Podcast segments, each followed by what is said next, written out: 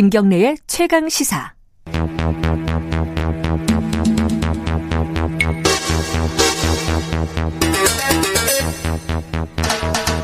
사건의 이면을 들여다보고 깊이 있게 파헤쳐보는 시간입니다. 추적 20분 오늘도 어김없이 두 분 나와 계십니다.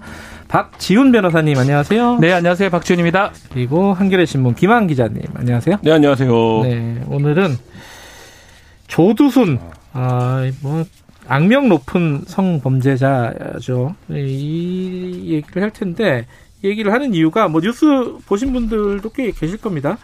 출소가 한 100일? 네. 그죠? 100일도 안 남았죠, 이제. 네, 며칠 지났으니까. 굉장히 빠른 것 같아요. 제가 이 무렵에 기자를 시작했는데 이게 사건이 2008년 12월이죠. 아, 아, 이 무렵에 시작하셨어요? 네네. 굉장히 오래 하신 네. 것 같은데 그렇진 않군요. 네, 당시에 이제 8살 아이를 성폭행하고 네. 뭐 너무 끔찍한 범죄여서 사실 방송에서 옮기기 힘들 정도의 아, 진짜 끔찍했어요. 장애를 갖게 네. 만들었던 사건인데요. 그러니까 조두순 사건입니다. 예. 근데 당시에 이 사건의 처리를 지금 보면 이해가 안 가는 구석이 굉장히 많아요. 어떤 부분이요? 당시 검사가 성폭력 방지 특별법이 아니라 일반 형법을 적용해 기소를 했어요. 그래서 지금 12년형을 최종적으로 받았고 오는 12월 13일에 출소를 하게 되는 건데요. 예. 이제 100일 남짓밖에 안 예. 남은 그런 상황. 잠깐만요. 예, 네. 성폭력 특별법이 아니라 일반 형법을 적용했다. 자, 변호사님의 도움이 조금 필요합니다. 법이 이후에 많이 이름이 바뀌었어요. 성폭, 성폭력 범죄 처벌 특례법 등으로 이름 바뀌었는데 그 네. 당시에는 막 성- 성폭력 특별 방지법 뭐 이런 음. 걸로 돼 있었는데 예. 이게 대상 객체에 따라서 이 법을 달리합니다. 피해자? 성, 예, 네. 성인이 대상이 되면 형법이 적용되고 예. 아동이 되면 뭐 다른 법, 아동 청소년, 예. 뭐 청소년이면 예. 그리고 아이면 13세 미만자면 성폭법 같은 게 적용이 돼야 되는데 뭐 그걸 좀 착각을 좀 한 것 같아요. 아니면 뭐 다른 어떤 이유에 의해서 형법을 적용시켰고 더 문제가 있죠. 그것 더 문제는 예. 주치 감경을 시켜준 겁니다. 심신미약. 예, 심신미약 감경을 시켜서 사실은 지금 기준으로 된다면요. 제가 뭐 단언할 수는 없지만 네. 최소한 한 30년 이상 나올 것 같거든요. 20년 이상. 지금 음. 현재 기준이라면요. 아, 무기징역도 저는 가능하다고 봅니다. 음. 근데 그때 지금 주치 감경하고 형법을 적용한 결과 12년형이 선고가 된 겁니다. 12년. 예. 2008년이니까 이제 딱 20, 12년이 된 거죠. 그렇죠. 12년형이 선고됐고 그래서 좀 아쉬운 부분이 그런 부분이고요. 네. 그렇기 때문에 좀 생각보다 빨리 지금 조두순이가 출소하는 상황이 된 것입니다. 근데 아까 이제 김한 기자가 네. 성폭력 방, 방지법이요? 네, 예. 성폭력 방지 특별법 당시 법 특별법? 이름이요. 예.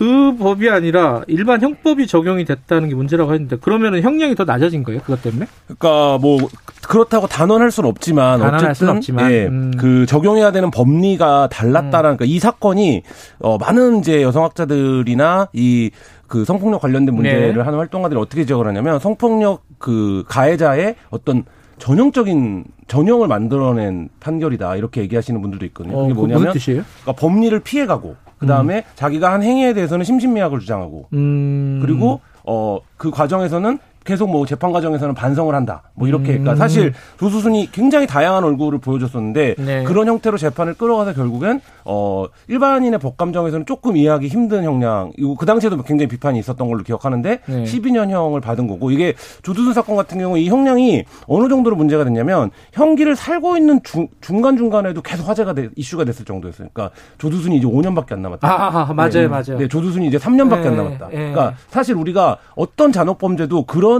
예는 많지가 않은데 그 정도로 이게 굉장히 형량이 어, 국민들의 법감정과는 좀 맞지 않은 형량이었다. 음. 예컨대 이래 돼 있습니다. 피해자에 따라서 이 간간 강간 성범죄를 예. 기준으로 봤을 때 성인이면 3년 이상이 되고요. 예, 아동 청소년이면 5년 이상이 되고 예. 13세 미만자면 7년 이상이 됩니다. 음. 그러니까 형량 법정이 다르죠. 뭐 그때하고 조금 차이는 지금 있지만 현재 기준으로 예. 봤을 때 그래서 만약에 이 아이이기 때문에 13세 미만자로 적용했다면 사형, 무기 7년 이상의 징역에 처할 수 있는 범죄거든요. 음. 강간치상죄였어요 그때는 네. 상해까지 했기 때문에 상당히 중요한 범죄인데 이 법 적용을 조금 뭐 미스했던 부분, 실수했던 음. 부분, 실수 아니면 그건 뭐 모르겠습니다. 뭐 검사가 그 검사가 기소 독점을 하고 있기 때문에 그 부분은 검사 잘못인지는 알 수는 없지만 어쨌든 간에 그 부분하고 주치 강경이 합쳐졌기 때문에 저는 사실은 이 얘기를 좀 하면 좀 그런데 터무니없는 형량이 나온 겁니다. 음. 사실은. 그때 당시 기준으로 봐도.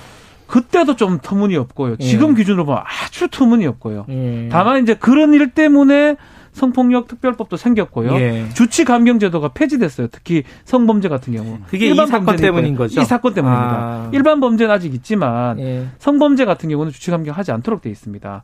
그래서 그만큼 사회적으로 문제가 됐고 논란이 됐던 사건이죠. 음. 이게 저도 기억이 나는데 이 아, 피해 아동이 그때 당시에 여덟 살이었어요 아, 진짜. 여덟 살이었는데 그때만 해도 어, 이 사건을 나영이 사건이라고 불렀어요. 예, 이게 그렇죠. 나영이라는 이름이 가명이긴 한데 네. 어쨌든 피해자를 지칭하는 이름으로 사건을 네이밍을 했었단 네. 말이에요. 근데 그렇죠. 이 사건 때 그 얘기가 되게 많아요. 왜 피해자 이름을 네. 자꾸 나오게 하냐. 가명이라도. 그래서 조두순 사건이라 부르자. 네. 그, 그- 그 뒤에 다 바뀌었죠. 그게. 그러니까 후 이게 어쨌든 성범죄 사건의 굉장히 중요한 분기점이 됐던 사건인데 그래서 당시에 네. 뭐 지금도 똑같이 근데 얘기가 되고 있는 겁니다. 뭐 양형이 너무 낮다든지 네. 아니면 여러 가지 이유로 가해자 중심으로 법리가 좀 어, 미온적인 것 아니냐 이런 네. 비판 그리고 말씀하신 대로 언론이나 이런 데서 성범죄 사건을 부르면서 피해자 이름을 호명하는 방식의 문제 뭐 음. 이런 것들이 종합적으로 당시에 지적이 됐었고 근데 지금 12년의 세월이 흘러서 생각을 해보면 그때 굉장히 이 사건이 그 뜨거운 이슈였고 했는데 네. 당시에 어, 왜 이 성범죄 관련된 법제라든지 이런 것들을 지금 수준으로 정비하지 못했는가. 그 12년 음. 사이에도 굉장히 끔찍한 성범죄들이 여러 건 있지 않았습니까? 그렇죠. 네, 그때마다 또 이렇게 그 사법 체계에 대한 논란이 있었는데 네. 아, 이게 왜 당시에 이렇게 좀 그 시대적 요구를 반영하지 못했나 이런 생각이 좀 듭니다. 이 잘, 전 지금도 이게 변호사님한테 이거 한번 여쭤봐야 되는데 이 조두순이 그, 그 프로필을 보면요, 1983년도에 강간으로 어, 형을 받았던 사람이고 심지어 2008년에는 어, 상해치사가 있었어요. 그 그렇죠. 살인은 아닌데 어쨌든 상해치사로 법원은 판단을 해. 그런 사람이 이런 성 끔찍한 성범죄를 저질렀는데 왜 그런 것들은 양형의 반영이 제대로 안 그렇죠. 됐을까? 아쉬운 부분이에요. 지금 어. 같으면 이 정도까지는 안 됐지만 예. 그러니까 동종 범죄 같은 경우는 사실 반영을 하는 거거든요. 예. 어쨌든 간에 시간은 꽤 지났지만 1983년도에 동종 범죄가 좀 있었다 그러면 예. 그것이 반영이 돼야 되고 특히 아동에 대한 그 성범죄잖아요. 예. 뭐 씻- 씻을 수 없는 뭐 상처를 준 그런 장애를 계속 갖게 그렇죠. 됐다. 그런 예. 거라면 좀 재판부에서 그런 것들을 좀 봤으면 하는데 계속 얘기를 드리지만 아, 아쉬운 부분이 있는 음. 알겠습니다. 판결이었습니다. 당시 상황 그런데 지금 이제 출소가 3개월밖에 안 남았어요. 근데 들어가기 전에 조두순이 그런 얘기를 했다는 보도가 있었습니다. 교도소에서 운동 열심히 하고 나올 테니까 어, 아, 두고 보자. 제가 좀 욕을 할 뻔했는데 그게 뭐 경찰한테 한 죄송합니다. 얘기라고 예. 하는데 누구를 지칭한 건 모르겠어요. 이거는 이제 보자는 조, 게. 조사받을 당시입니다. 예. 2008년도 조사받고 그 네. 당시에 교도소에서 열심히 운동하고 나올 테니까 그때 보자라는 말을 했어요. 예. 어처구니 없는 이런 얘기를 한 거잖아요. 사실은 가장 두려운 사람이 누구겠습니까?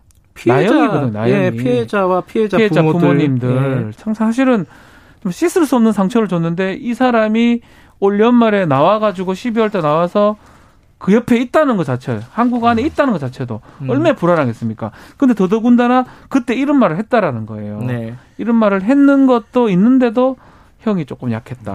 참 그렇습니다. 근데 이제 과거에 그래서 이제 나오게 됐는데 그럼 앞으로가 문제예요. 그렇죠. 일단은 뭐 재심은 안 된다. 당연히 네. 일사부재리 뭐 이런 것 때문에 네. 법리적으로는 안안 된다. 되죠. 안, 되는데 이제 조두순을 어떻게 이제 관리를 할 것이냐. 네. 그게 이제 뭐 얼굴 공개가 있고 뭐 전자 발찌가 있고 여러 가지 얘기들이 나오고 있어요. 근데 어떻게 지금 일이 진행이 될 가능성이 높습니까? 일단 지금 현재의 법리는 네. 그러니까 유치지를 추적하는 전자장치를 7년간 부착을 하고 5년간 이제 진상 정보를 공개하는. 그러니까 음. 이거는 그 대상 지역에 한해 한해서 이제 공개하는 거죠. 음. 근데 지금 이제 워낙 불안들이 크고 형량이 낮다라는 비판이 되니까 이제 국회에서 이른바 조두순법이라고 불리는 그 범죄자에 대한 보호 관찰 및 전자장치 부착에 관한 이제 개정안이 음. 이제 통과가 됐는데 네. 이 내용은 뭐냐면 재범 가능성이 큰 사람에 대해서는 1대1 보호 관찰을 실시를 하는 거예요. 음흠. 그다음에 그 주- 준수 사항을 추가하고 집중 관제하고 심리 치료를 하고 조두순이 지- 교도소에서도 굉장히 심리 치료를 많이 받았다고 해요. 일반 재소자에 비해서 뭐 몇 배 달하는 심리 치료를 받았다고 하는데 근데 이 조치들이 실현이 된다라고 하면 예를 들면 이런 거죠.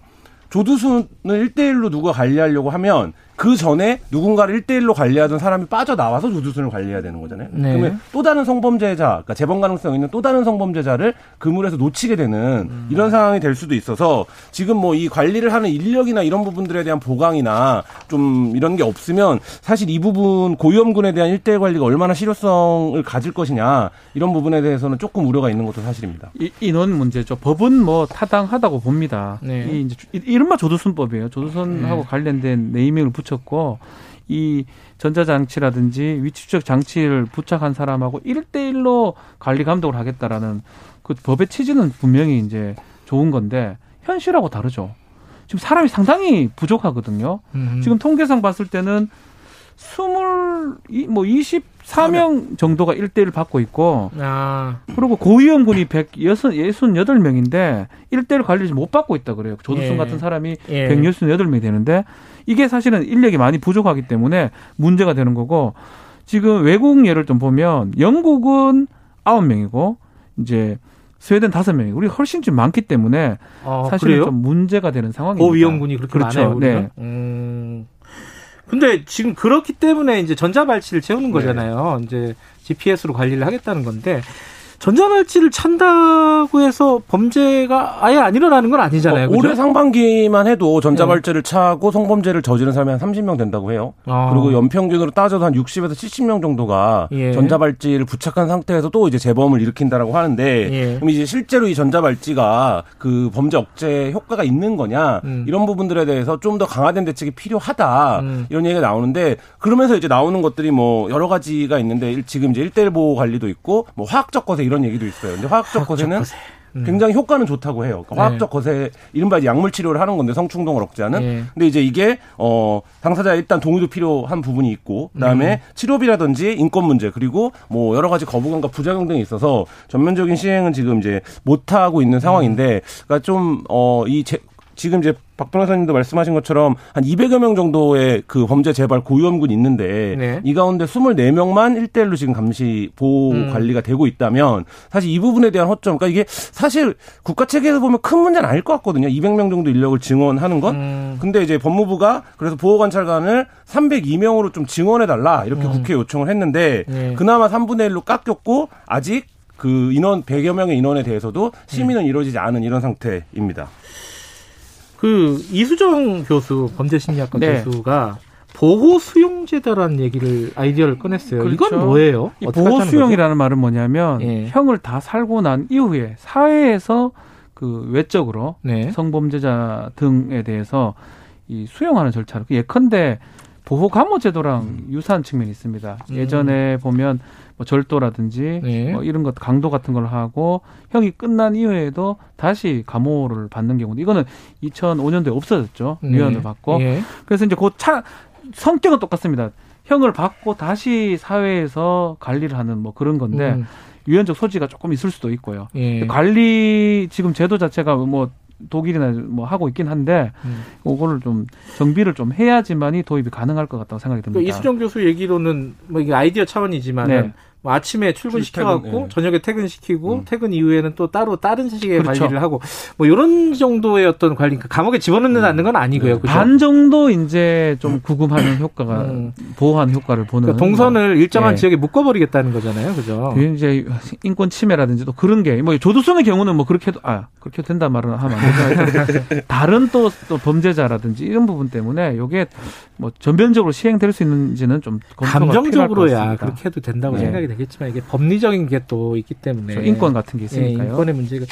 또 하나 문제가 이게 출소 후에 예컨대 그 피해자 집 근처에 살아도 이게 아무 문제가 없다면서요. 이게 가장 저는 좀 문제 같아요. 저는 뭐 다른 일반인들도 문제지만 어느 정도 어, 전자발찌 등을 통해서 통제가 가능한데 피해자 가- 근처에 가는 게 가장 문제거든요. 우리 법상으로는 한 100m 그 정도 접근 못하게 돼 있어요. 음. 그럼 만약에 100m 조금 더 지나서 200m, 300m 거기서는 거주를 할 수가 있게 돼 있거든요. 음. 그런 부분이 가장 문제 같아요. 옆에서 보이는 상황이 될 수도 있다. 아, 이게 상상하기 쉽지가 않거든요. 음. 그런 부분이 가장 문제가 아닌가 지금 피해자 입장에서는 그리고 또 하나. 아까 이 조두순의 얼굴이 공개된 적은 없어요. 그러니까 사진은 그렇죠. 이제 언론에 나온 적은 네. 있는데 공식적으로 공개된 적이 네, 없잖아요. 그러면 이번에 출소가 되면 공개가 되나요? 어떻게 돼요? 그 부분도 지금 뭐 개- 저- 청와대 청원이 계속 올라오고 있는 부분인데 당시에는 네. 이제 신상 공개를 하는 거에 대한 법률이 없었기 때문에 네. 공개되지 않았고 지금 나와 있는 사진은 뭐 굉장히 좀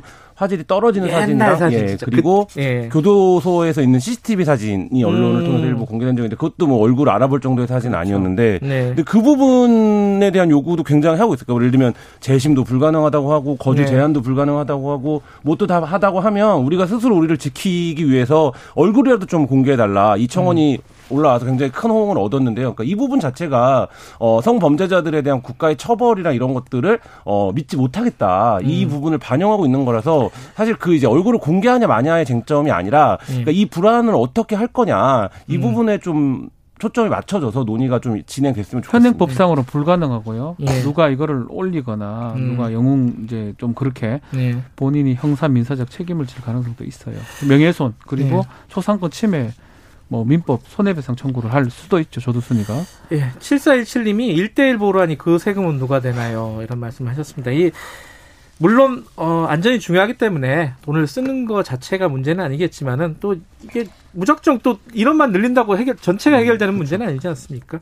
여러 가지로 조두순 개인의 문제가 아니라 이번을 계기로 해서 좀, 어, 관련된 그 후속 관리를 어떻게 할 것인가 좀 진지하게 논의를 해봐야 되는 상황인 것 같습니다. 여기까지 드릴게요. 고맙습니다. 감사합니다. 감사합니다. 박지훈 변호사님 그리고 한겨레 신문 김한 기자였습니다. 지금 시각은 8시 47분 향해 가고 있습니다.